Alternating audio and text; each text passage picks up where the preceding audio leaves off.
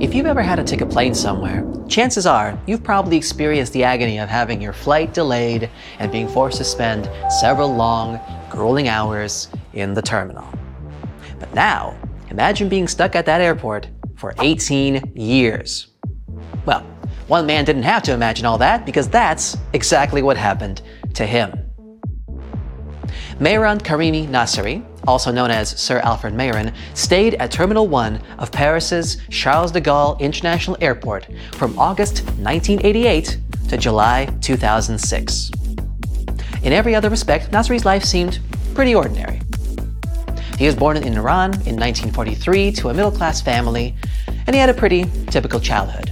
When he turned 30, he went abroad to study at the University of Bradford in the UK, and then 3 years later, he went back home. Nothing too special yet, but there are some important events that lead up to this extraordinary tale. Now, it's kind of hard to get the story completely straight because Nasseri has changed the details of his account so many times over the years. According to him, he'd been exiled from Iran and had his citizenship revoked because of his political views.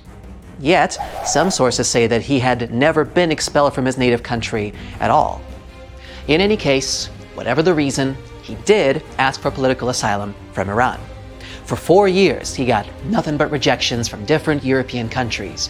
But in 1981, fortune finally smiled upon him, and the UN High Commissioner for Refugees in Belgium granted Nasseri official refugee status.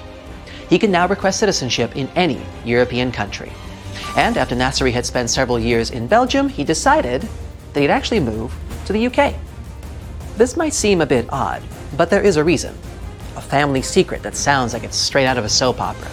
Basically, Nasseri was already an adult when his mother told him that he wasn't her real son. It turned out that his birth mother was a Scottish nurse who'd had an affair with his father. This detail made Nasseri technically eligible for British citizenship. So that's why he decided to move to the UK, now that he had refugee status. If only he'd known what was in store for him. So, in 1988, Nasseri set off to the United Kingdom. First, he had to travel to Paris, where he would then catch a plane to London. But here's where the trouble begins. When he arrived at Heathrow Airport, he didn't have his refugee papers with him. Nasseri claimed that they'd been stolen on a train when he was on his way from Belgium to Paris. The odd thing is, if that was true, it wouldn't explain how on earth he had managed to get onto the plane to London in the first place. It was an international flight. You can't just fly to another country without a valid passport and visa. Well, whether it was the airport or the airline staff, somebody made a huge mistake. So there he was, in London, but unable to leave the airport since passport control wouldn't let him through without his papers. Without another recourse, they decided to send him back to Charles de Gaulle Airport in Paris. But it was only upon his arrival back when things started getting really weird. Since Nasseri didn't have his refugee papers, Parisian passport control authorities also wouldn't let him leave this airport. He even got arrested and spent some time in the airport jail for attempting to enter the country illegally. But since his situation had no obvious immediate solution, he was eventually released. By the way, I was today years old when I found out that airports have jails. Now, usually when a person has lost their papers, they get sent back to their home country since they don't need a passport to enter it. But remember, by this point, Nasseri was already stateless, so he didn't really have a home to fly to. On the other hand, France wasn't his country of citizenship either, and he didn't have a visa or any other relevant permits, so neither could he enter France. That's how this man got stuck at the airport and made it his home for the next 18 years. Of course, Nasseri thought at first that this airport stay wouldn't last longer than a few days, maybe weeks at most. But legal proceedings being what they are, progress was very slow. Months went by, then years, and the man was still living in Terminal 1. So, how did he spend these 2 decades stranded at the airport? Well, he initially claimed a specific red bench on the restaurant floor where he'd been spending most of his time, reading books and newspapers and writing down his experience in a diary. It became his personal residence in the terminal. His luggage was always by his side, and the airport provided everything else: bathrooms, showers, even laundry services. He had his meals in the food court, and he was surrounded by stores. So when you think about it, whatever he could possibly need was literally a step or two away. But we all know how expensive airport services can be, so how could he afford to live there for so long?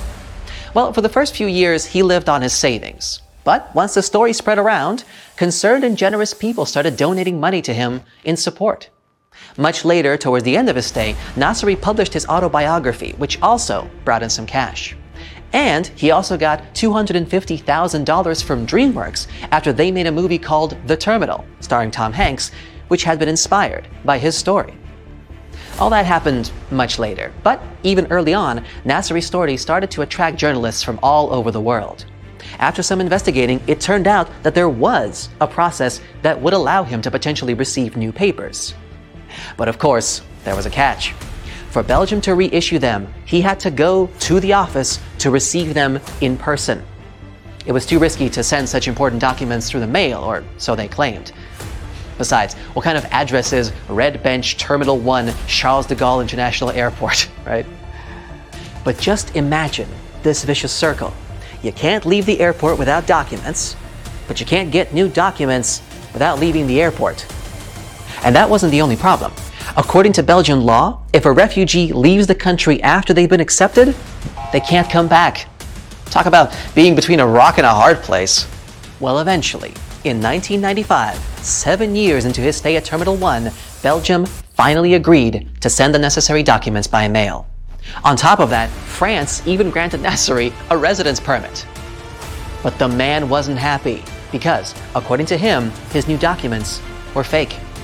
He explained that the UK had already granted him a British citizenship as well as the name Sir Alfred Mehran back in 1981.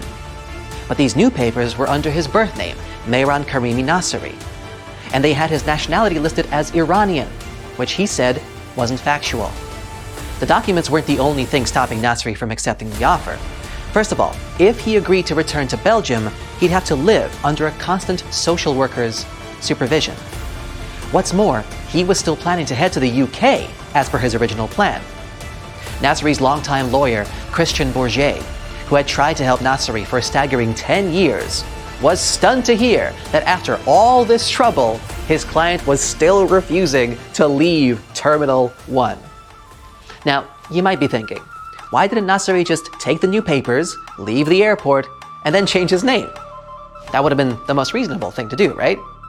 Well, listen, when you spend that much time in one airport terminal with minimal contact from friends or family, it's gonna mess with you. You might even start losing your grip on reality. That's probably what happened to Nasseri too. In a 2000 interview for GQ, Nasseri's lawyers said that at first, his client was perfectly cogent and his story made total sense. But over time, the details started changing and getting mixed up to the point that the whole story became entirely unintelligible. For example, at one point, Nasseri would claim that he was a Swedish national who got into Iran by submarine. But all stories, however strange, must come to an end. So, in 2006, Nasseri finally left the airport, 18 years after he'd first set foot there. Unfortunately for him, it wasn't by his choice. He'd gotten sick and was taken to the hospital, where he spent 6 months in recovery. After he was released, he moved into a hotel next to the airport. Then, in 2008, France finally granted Nasseri freedom. But rather than try again to get into the UK, the stateless man instead decided to move to the suburbs of Paris, where he's lived ever since. So, there's the unlikely tale of a man who survived 18 years in an airport terminal. How long do you think you could stay at the airport before you start losing your cool? Share your thoughts or personal experiences down in the comments.